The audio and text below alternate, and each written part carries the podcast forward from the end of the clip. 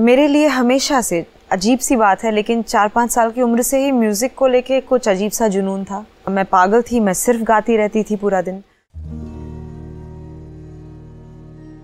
ये सच है, मैं चार साल की थी तब से प्रोफेशनली एज इन स्टेज पर गा रही हूँ। तब एक शुरुआत हुई, शौकिया गाना गाती थी, लेकिन पापा और उनके सभी दोस्त, उन्होंने ये सोचा कि उनको ये लगा कि मैं जस्ट एक सिंगर नहीं हूँ, मेरे में थोड़ी और बातें हैं, कुछ अच्छी बातें हैं तो क्यों ना इस चीज़ को बढ़ावा दिया जाए? और पापा बहुत चाहते थे कि वो मुझे हर चीज़ में हेल्प करें तो उन्होंने पूरा साथ दिया, पूरा स्ट्रगल मेरे बिहाफ पर किया।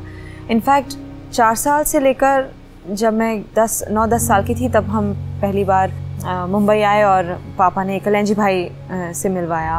आई मीन तबस्सुम जी थी जिन्होंने उनसे मिलवाया। बट जैसे कि आप जानते हैं कि 10-11 साल की उम्र कुछ होती नहीं, बात करने लायक। तो मैं सिर्फ़ पापा के साथ चली जाया करती थी और फिर कलंजी भाई की एकेडमी में मैं दो साल थी। और उसी बीच एक फोर्टी फ़िल्म फेयर अवार्ड्स हुआ था, जहाँ कल्याण जी अंकल ने मुझे गवाया था स्टेज पर। और वहाँ पे I got noticed by Aditya Shrivastava ji and I was 11 years old when I sang my very first playback song for a film called Shastra और फिर उसके बाद मैं कुछ थोड़ा बहुत इधर उधर फ़िल्मों में गाती रही। थोड़ा बहुत कुछ लाइन इधर, कुछ बैकग्राउंड स्कोर में उधर। और फिर एक दिन पता पड़ा कि एक डीडी पर ही एक बहुत कमाल का कंपटीशन शुरू होने वाला है, जिसमें लता जी आने वाली है। और लता जी को देखना मेरे लिए और मेरे पापा के लिए सपना था। तो पापा ने कहा, वैसे तो मैंने ज़िंदगी भर तुझे कंपटीशन में हिस्सा लेने के लिए कभी प्रोत्साहित नहीं किया, क्योंकि पता नहीं पापा को नहीं पसंद था कि कंपटीशन में हिस्सा लूँ। उनको लगता था, तुम अपना गाते हो वैसे, जैसे गाते हो बस गाओ। जिनको अच्छा लगेगा, उनको अच्छा लगेगा। You don't need to prove anything पर यहाँ लता जी की बात थी तो हम दोनों बहुत एक्साइटेड थे और हमने उस शो में हिस्सा लिया।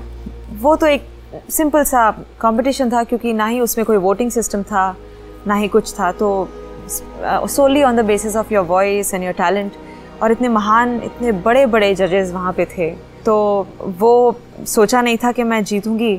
जीती तो मैं दीदी को मैंने अपनी आँखों के सामने देखा और फिर उसके बाद और कुछ फ़िल्मों में गाया बट कुछ ख़ास बात नहीं बनी क्योंकि आवाज़ ना बच्चों जैसी थी, ना बड़ों जैसी थी।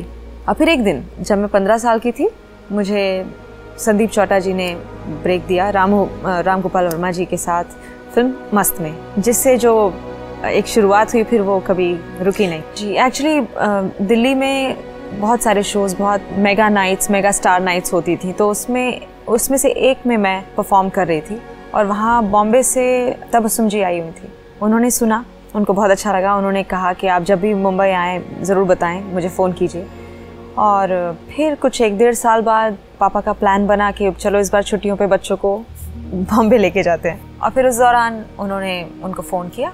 उन्होंने बहुत प्यार से याद रखा और बुलाया घर पे और फिर उनके दिमाग में ख्याल आया कि मुझे तुम्हें कलंजी भाई से मिलवाना चाहिए। तो फिर वो वहाँ से हमें कलंजी भाई के पास ले गई और उन्होंने सुना, उनको इतना अच्छा लगा कि उन्होंने कहा, अब आप यहीं रुक जाइए, अब आप दिल्ली वापस नहीं जाएँगे। तो पापा ने कहा, खैर, ये तो इम्पॉसिबल है, मेरा पूरा काम वहाँ पर है। फिर 93 एंड से लेकर 95 तक हम अप डाउन करते रहे मुंबई और सारा रहना, खाना, पीना कॉस्ट्यूम्स और एक लिटिल वंडर्स के नाम पे शोज़ भी होते थे जिसका मैं हिस्सा थी। वो सब कलंजी भाई ने ही ध्यान रखा उन सब चीज़ों का। वी वो वेरी लकी ऑब्वियसली बहुत बड़ा दिल है उनका, बहुत बड़ा दिल था। तो ऐसे चलता रहा और फिर गानों की शुरुआत हो गई। वो क्या है कि कल्याण जी भाई की अकेडमी में सभी के नाम स से शुरू होते थे। साधना सरगम जी, सोनाली वाजपेयी और स्नेहा। तो उन्होंने मेरा नाम भी सुनिधि कर दिया और उन्होंने जैसा कहा वो तो सराखों पर था तो कोई प्रॉब्लम ही नहीं थी। पापा एंड मम्मी एवरीबडी बिलीव कि चलो अब सुनिधि ही नाम। स से सुर होता है सारे गामा स से स्टार्ट होता है। तो स उनके लिए शायद लकी होगा। मैंने एक्चुअली कभी पूछा नहीं। आप मन साथ समंदर डोल गया जो तू आँखों से बोल गया ले तेरी हो गई यार सजना वे सजना ओ सजना मेरे यार सजना वे सजना। मेरा शुरू से यही रहा है कि जैसा गाना है, उसको उस तरह, उस तरीके से समझ के, उसके लिरिक्स को पढ़ के, बहुत समझ के उसको गाओ और अगर आप उसे महसूस कर सकते हैं तो वो किसी भी आवाज़ में हो, चाहे वो पतली आवाज़ हो, मोटी आवाज़ हो, वो गाना अच्छा ही लगेगा। तो मैंने सिर्फ़ वही फॉलो किया है हमेशा तो I think it's always work for me मेरे लिए हमेशा से अजीब सी बात है, लेकिन चार पाँच साल की उम्र से ही म्यूज़िक को लेके कुछ अजीब सा जुनून था। मैं पागल थी, मैं सिर्फ़ गाती रहती थी पूरा दिन।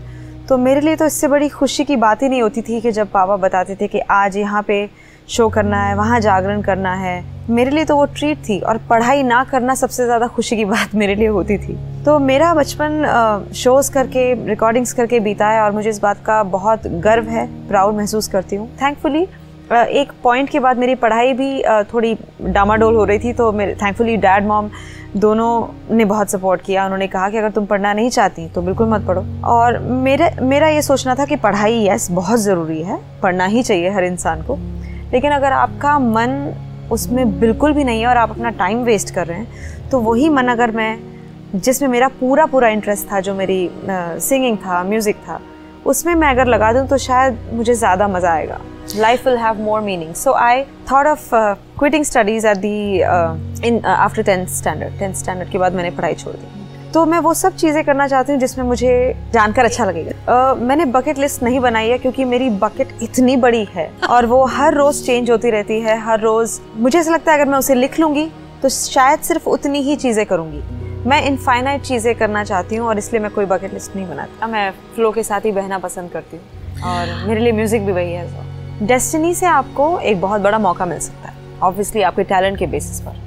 लेकिन अगर आपको सस्टेन करना है अपनी वो पोजीशन तो सिर्फ़ और सिर्फ़ आपको वो टैलेंट ही सस्टेन करा सकता है। मेरा रियाज अगर आप कहें तो पूरा दिन चलता रहता है क्योंकि मैं गाड़ी में ड्राइव करते वक्त गाती हूँ कहीं जाते वक्त गाती हूँ इतनी सारी चीज़ें हैं तो उसमें मैं एटलीस्ट ये ज़रूर करती हूँ कि मैं पूरा दिन गाती रहूँ और वो चलता रहता है। The man in my life is Hitesh Sonik and उनसे मैं काफ़ी सालों से उनको जानती हूँ, बारह साल से जानती हूँ। और हम रिकॉर्डिंग्स के दौरान ही मिले, अच्छे दोस्त बने।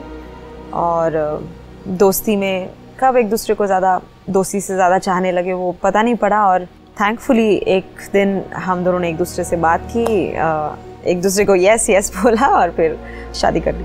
बारह साल का रोमांस है। और जी मेरे लिए रोमांस की डेफिनेशन हर किसी के लिए अलग होगी अलग अलग होती होगी। तो मेरे लिए भी यही है कि जो हमारा इतना वक्त साथ में बीता है अगर कहीं ना कहीं छुपा हुआ रोमांस नहीं होता तो इतना वक्त साथ में बीतता क्यों? इतनी अजीब अजीब उल्टी सीधी और अच्छी और बोरिंग बातें हम क्यों आपस में शेयर नहीं करते आ, करते सॉरी और ये जो मन ना भरना एक दूसरे से है और बातें करते रहना टाइम का पता ना लगना ये सब रोमांस ही है। पहले तो कोई एडजस्टमेंट नहीं है।